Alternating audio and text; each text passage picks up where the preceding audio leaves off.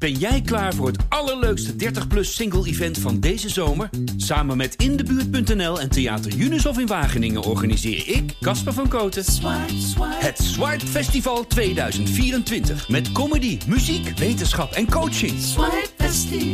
Maar vooral heel veel leuke mensen. Bestel nu je kaart op swipefestival.nl. Swipe, swipe. Seizoen 4, aflevering 15 van de AD Formule 1 podcast Pitstop. Mijn naam is Etienne Verhoef en we gaan vandaag weer terugblikken op wederom een mooie zege van Max Verstappen in Oostenrijk. Maar ook op gewoon een Grand Slam. Dus dat betekent en de pole en je had de, de, de overwinning in de race en de snelste ronde. En elke ronde aan de leiding geweest in deze Grand Prix. Daarover gaan we praten met onze man ter plaatse. Arjan Schouten. Arjan, was het uh, uh, een, een oranje zee die je zag het hele weekend voor je of niet? Ja, ja. Uh, een oranje zee, oranje vuurwerk, rookbommen. ja, ja het, het, het, het, voelde een beetje als van ouds. En kijk, het EK, dat hebben we opgegeven en verloren. Maar ze zijn allemaal naar Max verplaatst, dat lijkt het wel. Nou, Max was er ook blij mee. Ja, yeah, it was incredible. So much orange. I mean, already of course the whole... Uh, the whole weekend, but uh, today as well during the race, yeah, the support was incredible. Fantastisch support, uh, helemaal blij mee. maar hij deed het uiteindelijk zelf toch allemaal dit hele weekend? Ja, het is magnifiek hè. Ja. Ik bedoel, hij heeft iets gepresteerd wat nog nooit iemand gepresteerd heeft in de Formule 1. Dat, is ook, dat komt ook een beetje omdat we het nog niet heel vaak hebben gedaan. Maar dit is de, de derde triple header in de geschiedenis, als ik het goed heb. Mm -hmm. En hij heeft hem uh, helemaal volmaakt afgevinkt. Hè? Frankrijk, Stiermarken, Oostenrijk. Drie keer winnen binnen 15 dagen. Ook nog eens drie keer pol. Ja, je kan niet heel lang meer uh, gaan zeggen dat, het, dat de, titelstrijd spannend is. Het begint gewoon een kant op te vallen momenteel. En er moet wel wat gaan gebeuren, wil dat weer spannend worden. Ja, het, want het had, Mercedes had dit weekend, hadden ze geroepen misschien toch wat updates erbij. Maar kennelijk niet genoeg, toch? Nou, niet zozeer die updates, maar ze hadden gewoon de hoop dat het dat het een positieve weekend zou zijn. Dat het er wat anders uit zou pakken. Maar dat, ja, dat is het gewoon helemaal niet geworden. Eigenlijk was dit gewoon uh, qua prestaties nog een slechter weekend dan de vorige. Kwam ook door schade aan de auto van Lewis Hamilton. Maar ja, hij was gewoon niet bij te houden. De, de, de wanhoop en de onmacht, uh, ja, dat sprak er wel een beetje uit bij Mercedes. Ik heb maar één positief uh, moment in het hele Mercedes weekend gezien. En dat was uh, die contractverlenging van Lewis Hamilton. Waar ze allemaal heel erg blij mee. Maar qua snelheid waren ze, waren ze er gewoon niet. Ja, daar gaan we zo nog even over praten. Lando Norris zei het trouwens wel het mooiste. Luister even hoe hij iets zei voor de camera's van de Formule 1. And I know Max was completely on a different, different circuit today. Max was on a different circuit today. Dat was toch op zich wel hoe het eigenlijk was, hè? Ja, weet je, kijk, als jij de luxe hebt om uh, als leider in de wedstrijd, hè, met nog tien rondes te gaan, nog uh, naar binnen te gaan om vers rubber op te halen en die, uh, extra, dat extra WK-punt naar binnen te slepen, ja, dat is, dat is, dat onwerkelijke overmacht. Ik bedoel, de Hamilton is daar ook niet heel vaak toe in staat geweest, omdat Valtteri Bottas de afgelopen jaren dan wel dicht genoeg bij hem in de, in de, in de weg reed. Dus ja, dit, dit, dit, de rollen zijn compleet omgedraaid. We hebben het al vaker gezegd, maar dit, dit was echt een uniek weekend. Absoluut. Maar Max heeft wel gereden, even voor mijn beeld. Want jij zat daar, ik zat hier thuis te kijken. Maar Max was wel, hij, was, hij heeft wel gereden, toch? Hij heeft wel gereden, maar hij zei wel, mijn auto's uh, leek wel op rails te staan. Ja, het was... Uh, ja, ik, ik vond dat Helmut Marco het, het, het best omschreef. Die sprak ik na afloop nog even. En, kijk, de Max van de afgelopen jaren, uh, die moest altijd risico's nemen die had het totaalpakket niet. En eh, dan heb je wat goed te maken. Dan, dan, hij bedoelt, dan moet je, eh, je, je, moet, je, moet, je moet ruimte goed maken. Je moet vechten. Mensen om je heen. Je zit in de chaos, in de hectiek. En zo vocht hij zich vaak naar voren toe. Maar hij zei, als je eenmaal vooraan start, wordt het leven zoveel makkelijker. En dat zien we nu gewoon. Hè? Hij begint, ik, ik, vroeg hem zaterdagavond van waar zit nou, waar schuilt nou nog het gevaar? Hij zei ja, de start, snel weg zijn, eerste drie bochten, als ik daar heel erg doorheen kom, ja, dan moet het normaal gesproken geen probleem meer zijn. Zo zei hij het echt. En zo was het ook. Weet je, hij, hij blokt daar Norris bij de start. Allemaal uh, uh, reglementair, deed daar niks fout. Het hoort allemaal bij racen hij is sneller, hij is weg en ze zien hem nooit meer terug. En alle hectiek die daarachter was, hè, want er gebeurde genoeg, dat, dat zag hij alleen maar in zijn achteruitkijkspiegels. Had hij zelf geen last van. Nou ja, wij zagen hem ook niet meer. Dat was eigenlijk mijn vraag. Zeg maar. Jij hebt hem dus nog wel rondjes kunnen zien rijden, maar wij zagen hem op televisie bij rondje bij de start en eventjes bij die herstart. En daarna heb je Max Verstappen alleen maar gezien toen hij over de finish ging. En er was net op tijd ook nog dat ze schakelden, want het, ze waren met hele andere dingen bezig. Ja, maar er gebeurde natuurlijk genoeg. En de tv-regisseur die, eh, die focust zich dan op, uh, ja, op al die, ik weet niet wat Sergio Perez allemaal aan doen was. volgens Marco meer straffen aan sprokkelen dan punten. Ja, dat was het volgens mij wel een beetje. Maar ja, daar, daar, daar lag natuurlijk de focus. Maar hoe vaak hebben we dat niet gezien in al die jaren dat Hamilton domineerde? Dat, ja, ja, dat hij ergens ver vooruit reed op een ander circuit, zoals Lando Norris het dan zegt. En dat uh, ja, de tv-kijker het maar moest doen met, uh, ja, met gevechten in het middenveld en de achterhoede. Ja, en dus stond er een hele gelukkige Max voor alle camera's. Die stond te smilen, die had een grote smile op zijn gezicht. En Lewis Hamilton die klonk ongeveer zo in de afloop van de race. Obviously lost a lot of ground over these last four races. So it's been pretty painful. But um, and then today to lose second place due to some damage on the floor is not really anything I could do about it. But definitely uh, super unlucky. Pijnlijk, pijnlijk zei hij. Dat is het ook, hè? Ja, ja, en kijk, kijk ze kunnen zich nu nog een beetje verbergen achter die schade aan die auto. Maar ja, laat maar wel zijn. Zonder die schade was hij natuurlijk ook eh, gedegradeerd hier. Uh, door Verstappen. Uh, hij, hij sprak zelf, uh, hij gebruikte zelf het woord onwerkelijk. Hij zei, we persen alles uit die auto. we doen er alles voor. Maar eh, ze cruisen er gewoon een beetje voor en ze cruisen bij ons vandaan. Zo zei hij het. Maar hoe vaak moet Max Verstappen zich niet zo gevoeld hebben? Nou, dat wil ik dus ook zeggen. Dat heeft, dat heeft Verstappen natuurlijk al een jaar of vijf dat gevoel gehad steeds. Ja, ja, ik doe nou een jaar of vijf deze sport. En het is net of dat uh, uh, ja, Max Verstappen Lewis Hamilton is geworden en Lewis Hamilton Max Verstappen. Dat is het. ja, dat is wel bizar. Maar dat is voor zo'n voor Lewis Hamilton. Weet je, je hebt momenten dat je als, ja, als kampioen uh, van een troon wordt gestoten. Dat kan een keer gebeuren. Uh, maar het is niet dat hij slecht race. Hij heeft gewoon echt gewoon de wagen niet. En, en, en Verstappen wel. Maar dat moet toch ontzettend pijnlijk zijn? Ja, en dat vind ik tegelijkertijd ook wel uh, een wat meer onaantrekkelijke kant aan deze sport. Uh, je kan er niet aan om, omheen aan de conclusie, ook wat nu gewoon allemaal gebeurt, dat het zo ongelooflijk belangrijk is om de juiste wapens te hebben. Je ziet het ook aan Lando Norris. Hè. Die heeft eigenlijk als, als de rest om hem heen uh, heel blijft, dan heeft hij eigenlijk gewoon een abonnement op de vijfde plaats. En vandaag zit het een keer mee. Kan hij eigenlijk vechten. Dus je ziet dat McLaren aan, het groeien is met het materiaal. Maar je bent zo afhankelijk van waarmee je rijdt. En daar, daar, wil ik niks afdoen aan de prestatie van Verstappen. En ook niet aan alles wat Hamilton heeft gedaan. Want je ziet het maar te doen. Hè? Zo constant presteren. En zeven jaar lang. En, en ook wat Verstappen nu doet. Want die heeft zich natuurlijk altijd al aangediend als titelkandidaat. Maar ja, het is, het is net wat Marco zei. Uh, toen had hij het totaalpakket niet. Nu heeft hij het wel. En dan rij je vooraan. En dan wordt het allemaal veel makkelijker van. Maar de vraag is wel een beetje, wat, wat me dan blijft opdrukken. Wat is er gebeurd? Is dit nou echt de vloer en de banden dat er ineens zo'n... Want het is niet een klein gat. Het is echt een, een het is een, een, een reuze gat aan het worden. Nou ja, kijk, we weten allemaal best een beetje wat er gebeurd is volgens mij. Eh, bij Red Bull, uh, Red Bull heeft honger. Mm die zijn al sinds 2013 staan ze met lege handen. Honda heeft honger. En laatste jaar alles geven. Dus iedereen gaat er al in. Verstappen, dat is het component in dit hele verhaal. Die gaat altijd al al in. Daar tegenover staat een Mercedes. Die hebben eigenlijk alles al gewonnen. Die uh, hebben lang nagedacht van gaan we nog door in deze sport. Dat commitment hebben ze dan toch uitgesproken. Maar die weten ook, er komt straks een andere regelwijziging aan. Uh, een, ander, ander pakket. De, de sport gaat best wel een beetje veranderen.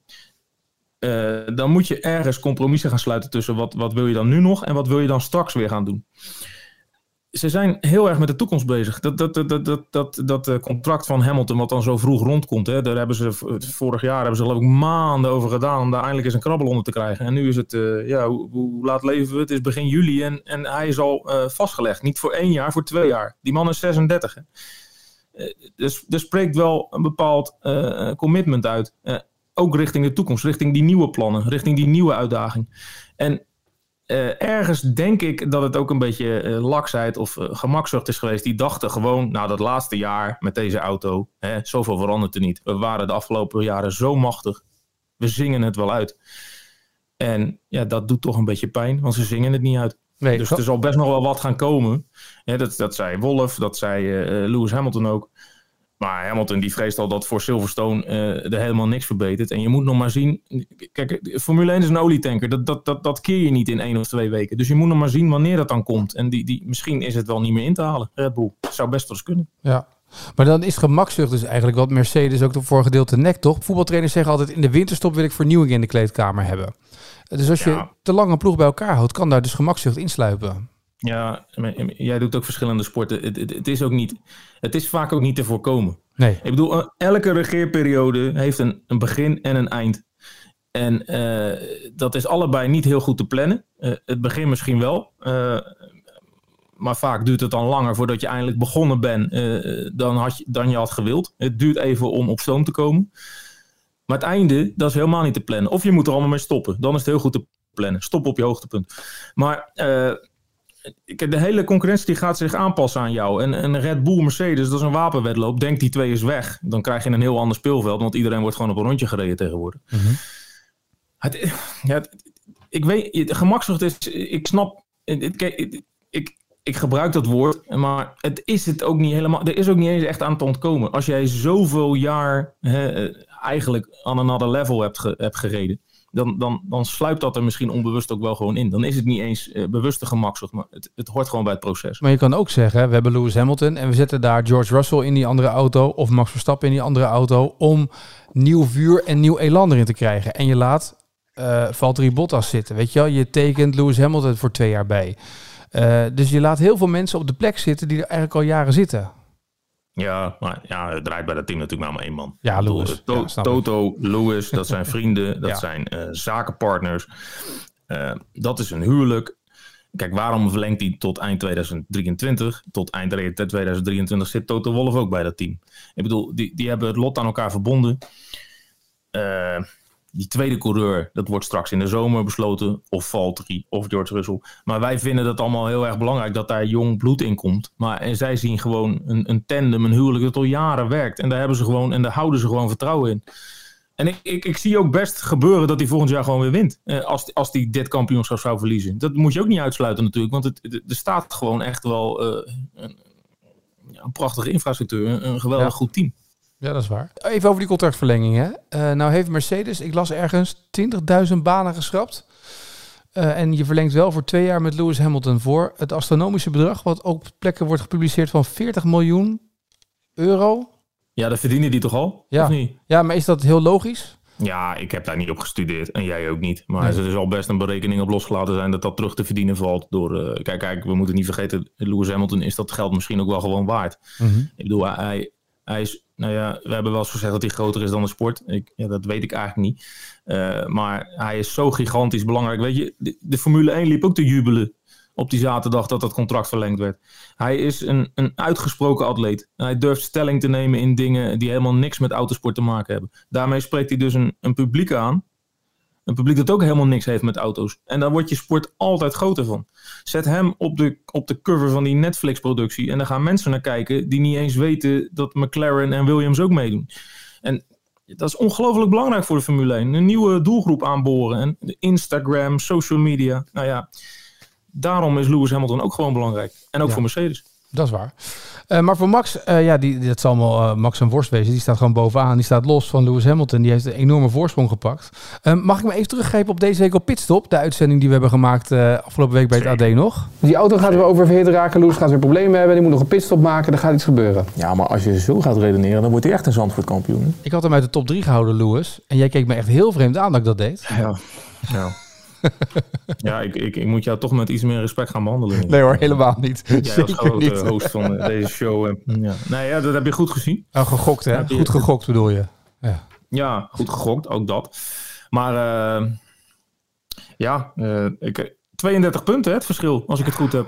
Dat is echt... 100, 182 om 150. En dat is, dat is uh, nog meer dan Red Bull eigenlijk gehoopt had. Want ze hadden gehoopt om minimaal met 25 punten uh, verschil te vertrekken na deze triple header.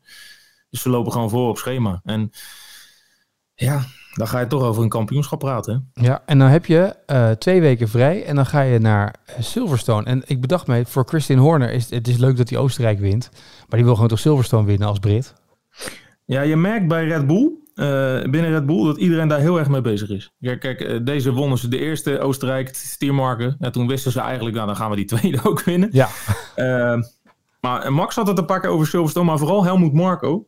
die noemde het na deze gewonnen race, noemde Silverstone Mercedesland. En hij zei, ik trek er met heel veel zelfvertrouwen naartoe. Max ook. En als we daar winnen, dan uh, weet je pas echt uh, wat, wat er gaande is. Want de, de extra druk staat erop. Mercedes heeft dat de afgelopen jaar altijd gewonnen. Als we die pakken, dan is er echt wat aan de hand. Dus dat is echt een graadmeter voor, voor, voor dat hele team.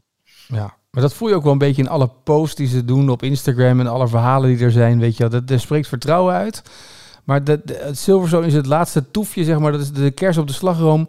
Om zeker te weten dat ze echt heel goed bezig zijn en bijna niet ingehaald kunnen worden. Ja, nou ja, ik, ik geef je nu al op een papiertje. Ook al winnen ze daar met een halve minuut verschil. Dan nog zal alle euforie zo lang mogelijk en zoveel mogelijk weggehouden worden. Eh, In de eerste plaats door, door Max zelf. Dat, dat, dat, daar is hij is die natuurlijk geweldig in. Eh, ik weet niet of je zaterdag de, na de kwalificatie nog eens goed naar hem geluisterd hebt. Maar Ja. het eerste wat hij riep op de bordradio toen Paul binnen was. Jongens, alsjeblieft nooit meer zo doen. Dit was echt niet goed. Eh, hij werd, eh, die, die, die eerste run maakte hij zelf een fout. De tweede run in Q3 werd hij eh, naar zijn zin te vroeg naar buiten gestuurd. En dan is hij meteen heel kritisch. En ik, ik vroeg hem daarna van...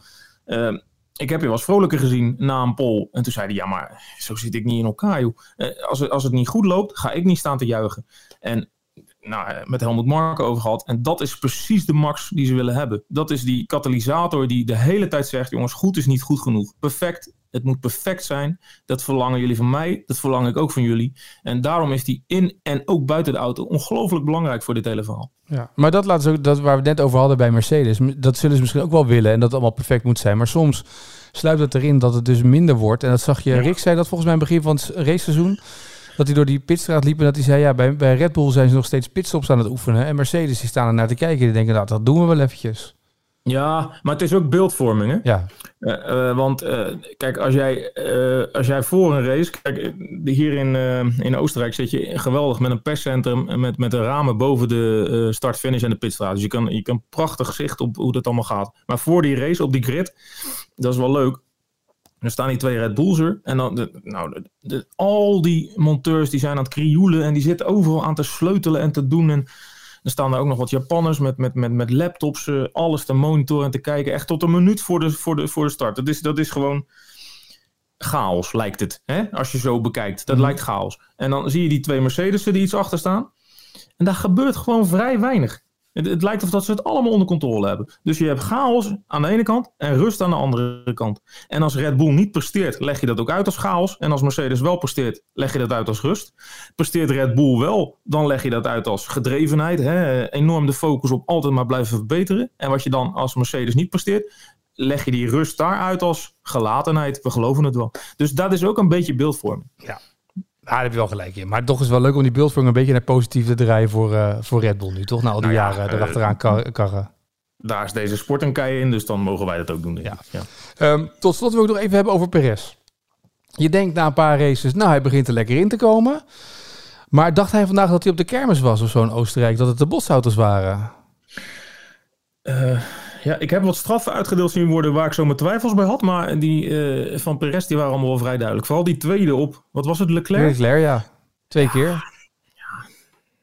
Ja, kijk, je kan hem roemen als een, eh, als een echte straatvechter. Maar ja, ja, dit was toch wel eh, een beetje erover, denk ik. Ja, hij zei zelf ook, sorry hè, na afloop excuses aan Leclerc, zo wil ik niet racen, dit wil ik niet. Maar is dat, dan, is dat dan ineens druk? Of dat je denkt, waarom ga ik niet mee? Of heb ik daar, is dat frustratie van het feit dat bij Norris aan de voorkant, dat dat dan gebeurt, waardoor die, eh, die plekken verliest in de top drie? Ja, die, dit, kijk, hij, gooi- hij vergooit hem natuurlijk gewoon bij die start. Ja, Ehm, en je kan je, ja, de kreeg Norris, daar kreeg Norris vijf seconden straf voor, meen ik. Ja. Eh, wat ik eigenlijk wel een beetje overdreven vond. Ik, ik, ik las hier en daar dat mensen het schoolvoorbeeld van eh eh, forcing naar de driver van de track. Maar ja, eh, Ja. Ik, ik weet het niet. Ik zou Dat dat, ook racen, beetje laten toch? gebeuren. ja, ja, er staat geen muur, hè? nee. Dus eh, ja, Ah ja. Tegelijkertijd is dat ook niet helemaal terecht wat ik zeg, want dan zou je het af laten hangen van de consequentie. Eh, als iemand crasht, dan een straf en als iemand niet crasht, geen straf. Maar ja, Het is een beetje de discussie die we toen hadden toen Verstappen een keer eh Rijkonen in die Ferrari inhaalde buitenom. En dat iedereen zei, fantastisch, dit is race. En dat, dat ook. Verstappen toen de tijd gestraft werd. ja, het is ook moeilijk. Hè? Want kijk, als het Perez lukt buitenom, dan, dan, dan sta je allemaal eh, te dansen op de tafels en te jubelen. Ja. En nu lukt het hem niet. En dan zegt Lennon Norris, eh, wat dacht die gozer aan het doen? En wat was die gozer aan het doen buitenom? En ja, dan, dan snap je dat opeens. Dus Ja. Ja, ja het, was, het was gewoon geen fijne race van uh, Sergio Perez. Maar die zou ook de druk voelen. Ik bedoel, eh, ja, er er, er een op stoom naast hem. eh, ja, waarvan hij toch misschien dacht af en toe de laatste weken, ik kan met hem mee. Maar ja, dat blijkt dan toch niet zo makkelijk. Nee, dat is waar. Mag ik één stopzinnig ding nog opmerken over dit weekend? Het Driver of the Day interview. Kunnen we daarmee stoppen? Dat vind je niet leuk? Nou, het is vooral een beetje knullig. Want de top drie, en het is meestal iemand uit de top drie. De top drie wordt namelijk gelijk na de race geïnterviewd. Hè? En dan heb je vervolgens, als, die, als je die interviews hebt gehad, krijg je nog een keer het interview met de driver of the day. Eén quoteje als die net over de finish gaat.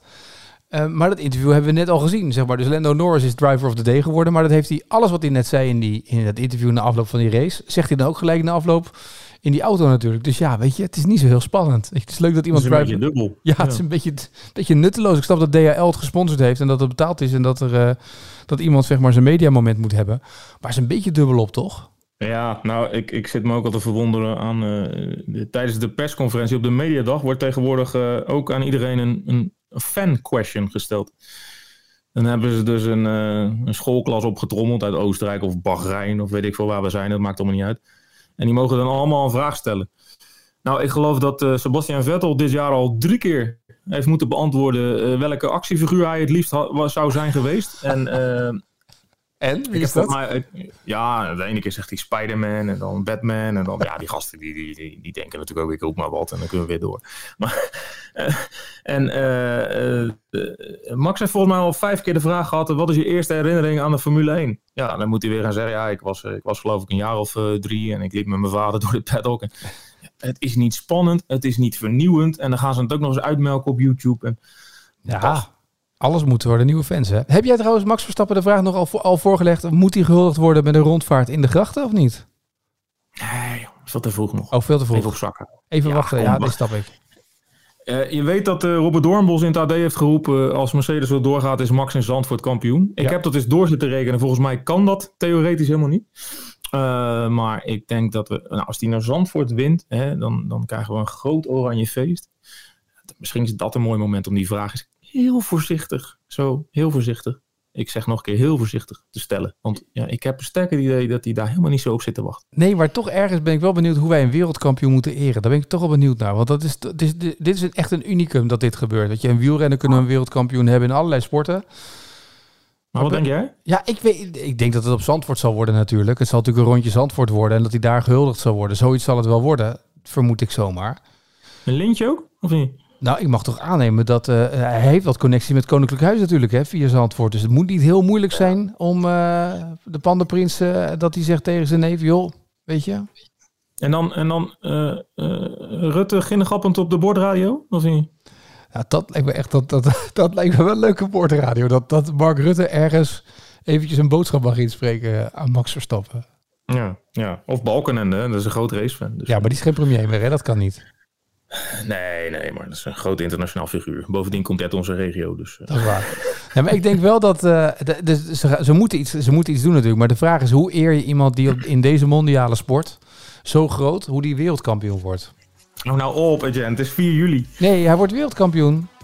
Ja, ja, weet je, ik zit soms naar die kalender te kijken en dan word ik duizelig over waar we allemaal nog naartoe moeten. En dan krijg je straks dus, dus je kan er straks ook geen een meer laten schieten. Want ja, dan, Rusland, Japan, Luister nou. Saudi-Arabië, Amerika, Mexico. Ja, hij kan overal straks kampioen worden, dus je moet overal heen. Arjan Schouten, Lewis Hamilton weet niet eens meer hoeveel races hij heeft gereden. Luister nou. Is this race 8 of 9?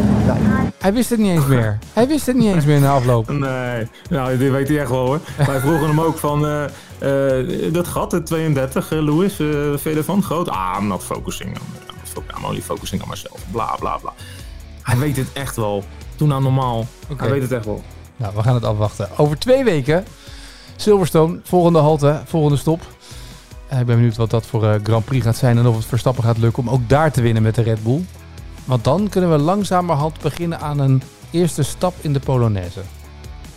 Nou, dat wel... Uh, kijk, als dit een stomp in de maag van Mercedes is... Hè, ja? Als ze dan daar winnen, dat is gewoon een klap frontaal op het voorhoofd, denk ik. Bij deze gesproken. Arjan Schouten, dank. Goede reis terug.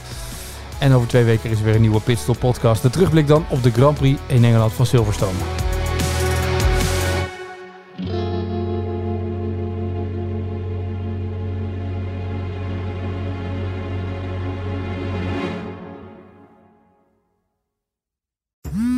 Dagelijks overladen met overbodige informatie. En het is moeilijk de zin van de onzin te scheiden. Daarom vertrouw ik op echte journalisten in plaats van meningen. Een krantenmens heeft het gemakkelijk. Word ook een krantenmens en lees je favoriete krant nu tot al zes weken gratis. Ga snel naar krant.nl. Bezorging stopt automatisch en op deze actie zijn actievoorwaarden van toepassing.